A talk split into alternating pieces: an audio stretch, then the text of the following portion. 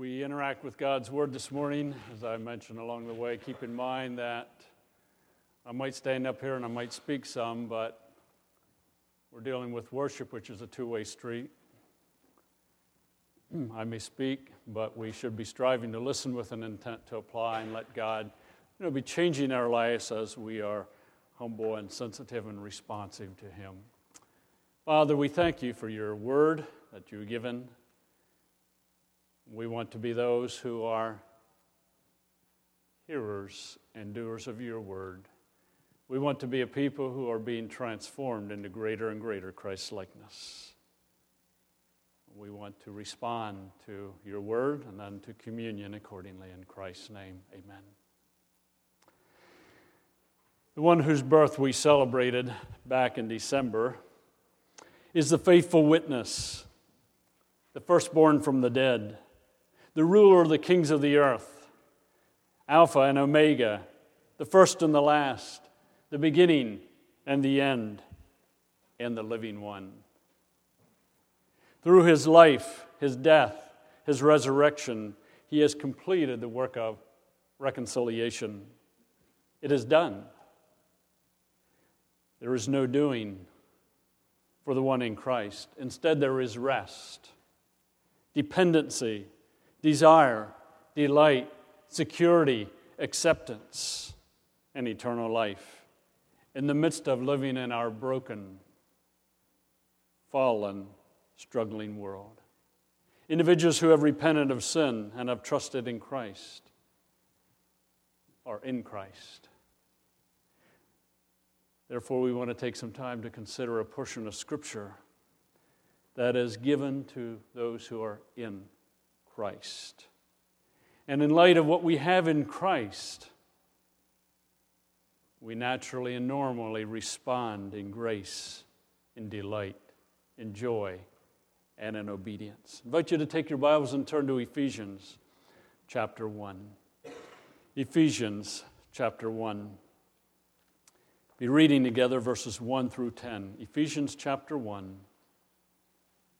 verses 1 through 10. Ephesians 1 1 through 10.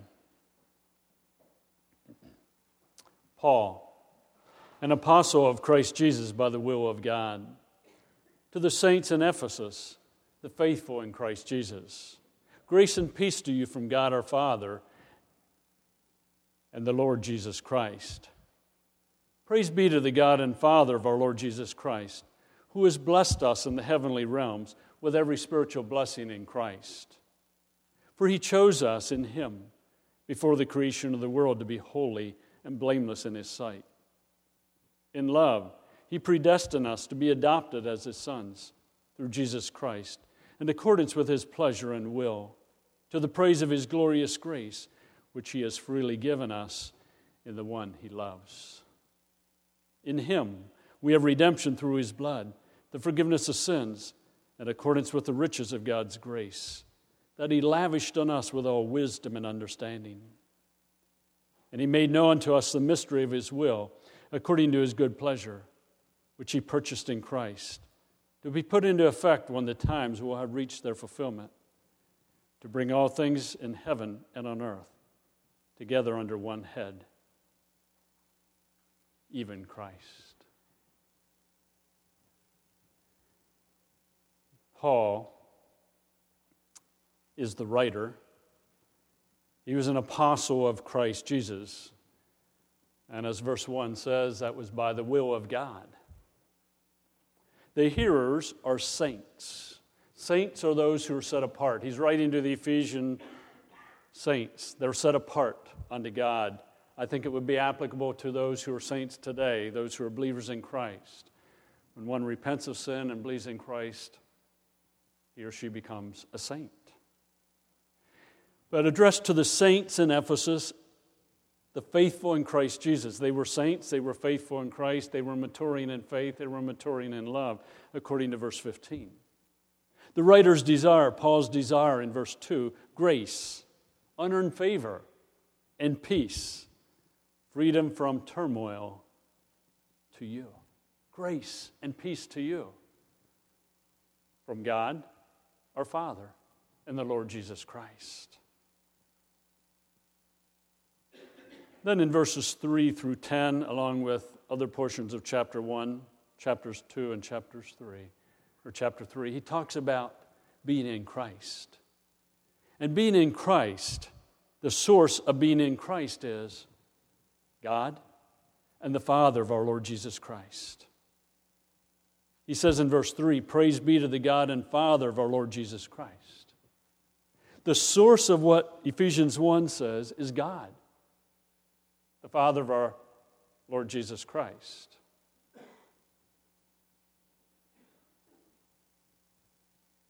Who's he speaking to? Us. Praise be to the God and Father of our Lord Jesus Christ, who has blessed us in the heavenly realms. The us that he is speaking to would be himself, Paul, the believers in Ephesus, and I think it would include believers today too. He's addressing saints, those who are in Christ. Where is this coming from? Praise be to the God and Father of our Lord Jesus Christ, who has blessed us in the heavenly realms. He's talking about unseen blessings. He's talking about blessings that are not material, not necessarily physical or tangible that you can touch, and so on. What has He done? Whether it be for the saints today or believers in Ephesus, He says, God has blessed with every spiritual blessing. Blessed means to bestow favor. Thus, nothing can be done to obtain these blessings since they're in Christ. They're given by grace. Nothing could be done because he says in chapter 2, in verse 1, As for you, you Ephesians were dead in your transgressions and sins in which you used to live when you followed the ways of the world, the ruler of the kingdom of the air, the spirit who is now at work in those who are disobedient. They're blessings. He's blessed us. He's bestowed favor. He's bestowed grace. They're not deserved. He gave them to those who were dead in their transgressions and in their sins. And notice, the blessing is with every spiritual blessing. If God has blessed the saints in Ephesus and the saints today with every spiritual blessing, He can't give any more. We already have them. The believers in Ephesus had them. He couldn't give any more. He says, You've been blessed with every spiritual blessing.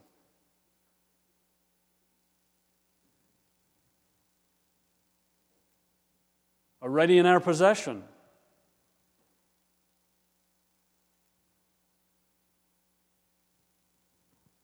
Stick that in your mind and chew it over. God, I need something more to live godly. He says, No, you don't. I gave you every spiritual blessing. I need something more to be a good mate or a good child or a good parent or a good employee. And he says, No, I gave you every spiritual blessing. I've given you every unseen blessing that I can give. You have them.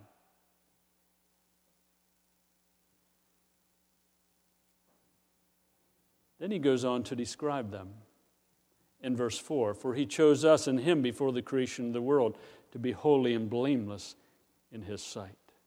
Before the creation of the world, the Father, God, chose the Ephesian believers and saints today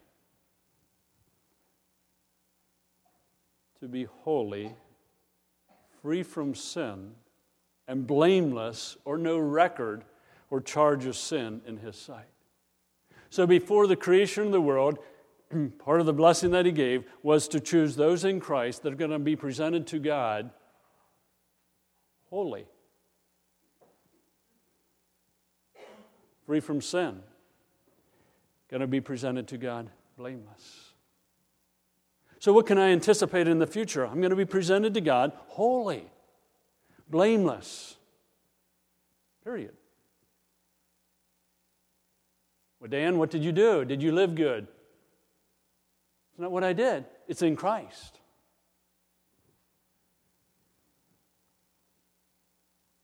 See, this took place, this choosing took place before the creation of the world, before I did anything, before I was even born.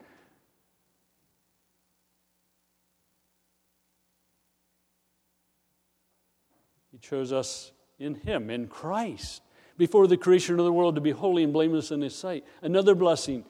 In verse 5, he, in love, He predestined us to be adopted as His sons through Jesus Christ.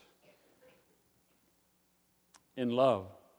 He predestined, He predetermined that we would be adopted as His sons through Jesus Christ. The believer in Christ, the Ephesian believers, had been adopted. Who were they? Adopted children of God. So you walk up to an Ephesian believer and say, Who are you? And they say, Well, I'm a child of God. I was been adopted by God in Christ.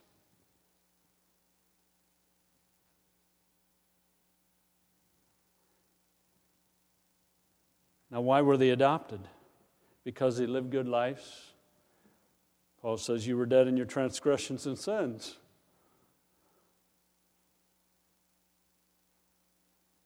God predestined Ephesian believers, if you're a believer today, to be adopted as his sons, as his daughters, if you please, through Jesus Christ. I love to think about adoption. I remember going to the first, I guess you would say, adoption, you know, where the legal rights and so on were given. I walked out of there, I thought, man, that gives me some deeper insight into God adopting me as a son or a daughter. The parents who do the adopting choose the child. What did the child do? Nothing. The parents choose. God adopted us. And the text of Scripture says, in accordance with His pleasure and His will. It's God who chose to adopt the Ephesians. It's God who adopts us. His pleasure, His will. And the text says, to the praise of His glorious grace, to the praise of His unearned favor that He has freely given to those that he loves.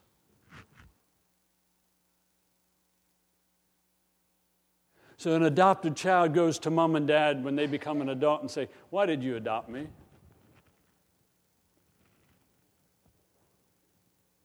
Because we chose to. It's our grace. Well, what did I do? Not anything you did, it's our choice.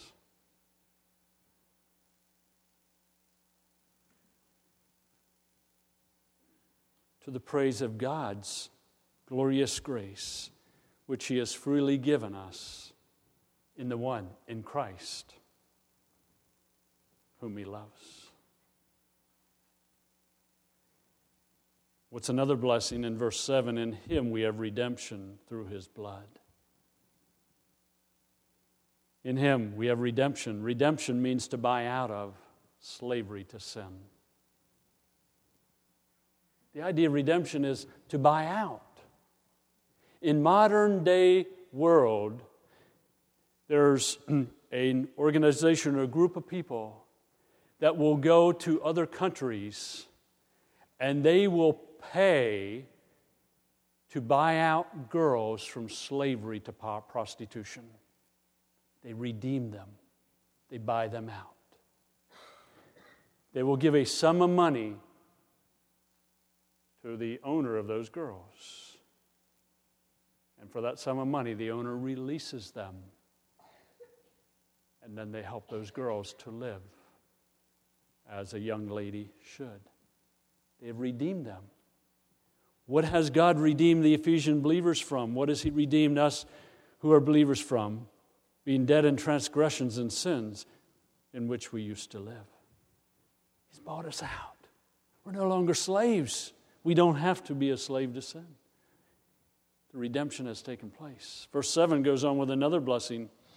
Not only in Him do we have redemption through His blood, but also the forgiveness of sins. In accordance with the riches of God's grace that He lavished on us with all wisdom and understanding.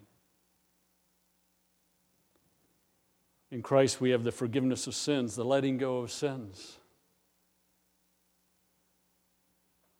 If you were to take your computer and start to type in your sins,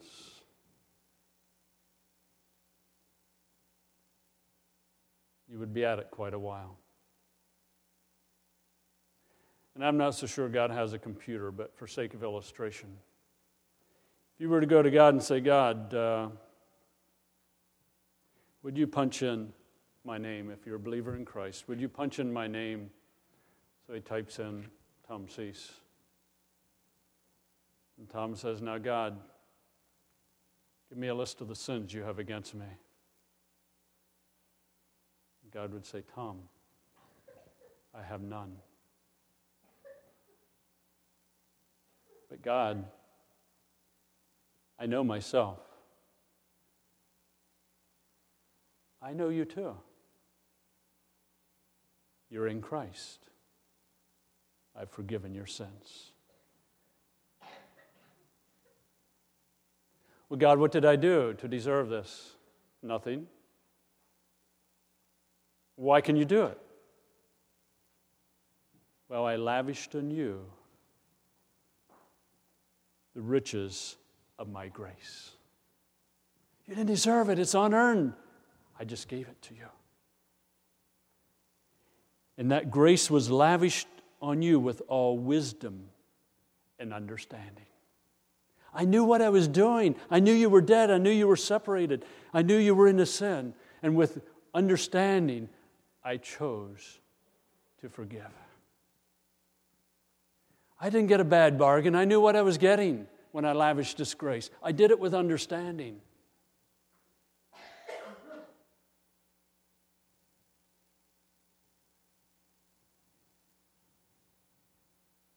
Hayden, do you have a particular candy bar that you like?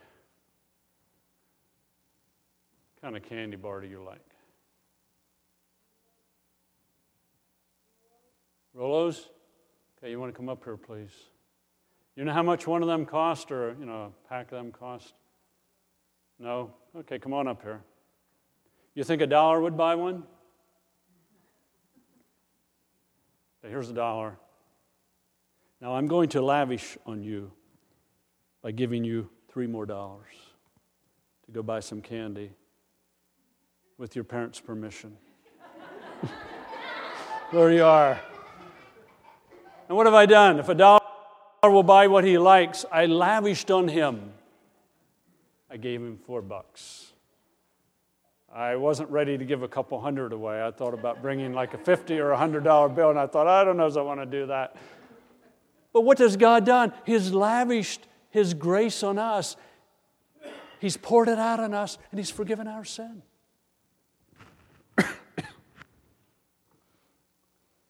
But he goes on in verses 9 and 10 with another blessing. And he made known to us the mystery of his will through, all, through his good pleasure, which he purposed in Christ to be, into, to be put into effect when the times will reach their fulfillment, to bring all things in heaven and on earth together under one head, even Christ. He's made known the mystery of his goodwill. Something that had been covered is now uncovered. This will was purposed in Christ. When the times will reach their fulfillment, when everything is placed under Christ. The Ephesians could look at the world in which they live and scratch their heads and say, I don't know what's going on here. They would be encouraged when they realize that one day in the future, everything is going to be placed under one head, even Christ.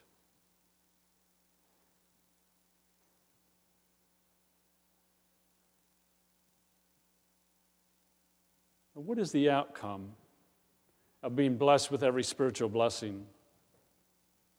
Being chosen in Him before the creation of the world to be presented holy and blameless, to be adopted, to be redeemed, to be forgiven, to have a knowledge that everything is going to be placed under Christ. I think it comes out in the structure of the book. Ephesians 1, 2, and 3 talk about being in Christ. What we have in Christ. Ephesians 4, 5, and 6 talk about living in Christ day by day. Ephesians 1, 2, and 3 deals with relationships. Ephesians 4, 5, and 6 deals with the response to that relationship. Ephesians 1, 2, and 3 deals with resting. Ephesians 4, 5, and 6 deal with obedience. I'm resting, so I respond in obedience. Ephesians 1, 2, and 3, I think, deals with the issue of security. Ephesians 4, 5, and 6, you want to respond, you desire in light of that. Ephesians 1, 2, and 3 deal with acceptance. Ephesians 4, 5, and 6 deal with delight. Ephesians 1, 2, and 3 deal with freedom that we have in Christ. Ephesians 4, 5, and 6 deal with love, responding to that freedom.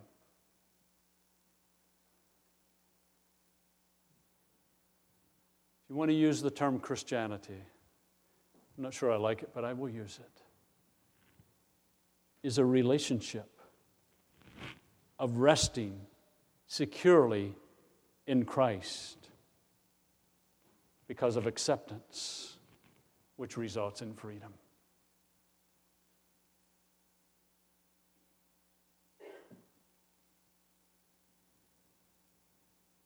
Then there's a response of obedience from desire because of delight. And that delight results in love.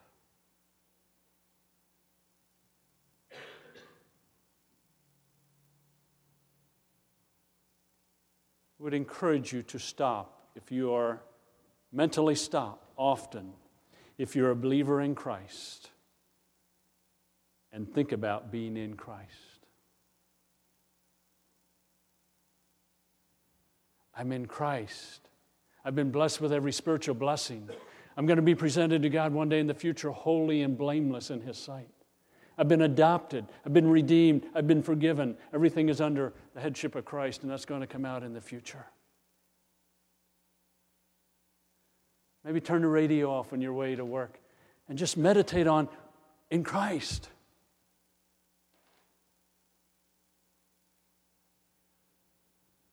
Makes a difference in how we live and respond.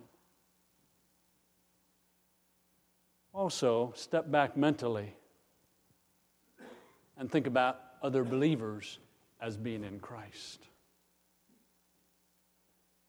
You're ready to say something to your mate. You're ready to say something to your children. You're ready to respond incorrectly to your parents. And you step back mentally and think, oh, they've been blessed with every spiritual blessing in Christ. They're going to be presented to God holy and blameless. So why should I waste my breath on criticizing them? I'm not going to hold any weight anyway. They've been adopted, they've been redeemed, they've been forgiven. Think about them in that way. Again, we're dealing with those who are in Christ. Think about other believers in that way. So here's a struggling saint. And you think, will they ever get their act together? Probably not totally on this side of heaven. But you know, they're in Christ. They've been blessed with every spiritual blessing. They're going to be presented to God holy and blameless. They've been adopted. They've been redeemed. They've been forgiven because of God's grace. He's lavished His grace on them. He didn't give them a dollar, He gave them four. No, He didn't give them four, He gave them a billion. He didn't give them a billion, He gave them a trillion. He just lavished His grace on them. Makes a difference in how we live and respond and relate to other people.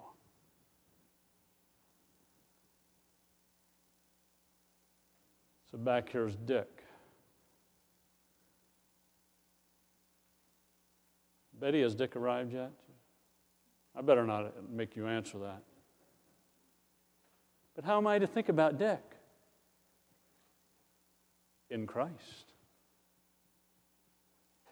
Blessed with every spiritual blessing presented to God holy and blameless, adopted, redeemed, forgiven under the headship of Christ. It'll make a difference in how I respond to Him. Now, stop and think about this whole discussion, this whole study of Ephesians 1 with those who are outside of Christ. How do we see them? As dead in transgressions and sins, separated from God. But we bear the good news of Jesus Christ. And God gives us the joy, the privilege of sharing with them. God desires for us to live from desire, from delight, from love as we obey Him. It's not a duty, it's a response to the spiritual blessings we have of being in Christ, being to, going to be presented to God holy and blameless, being adopted, redeemed, forgiven, and under the headship of Christ. So, my encouragement for you is to stop and ask very simply Am I in Christ? If you're in Christ, then reflect on who you are in Christ.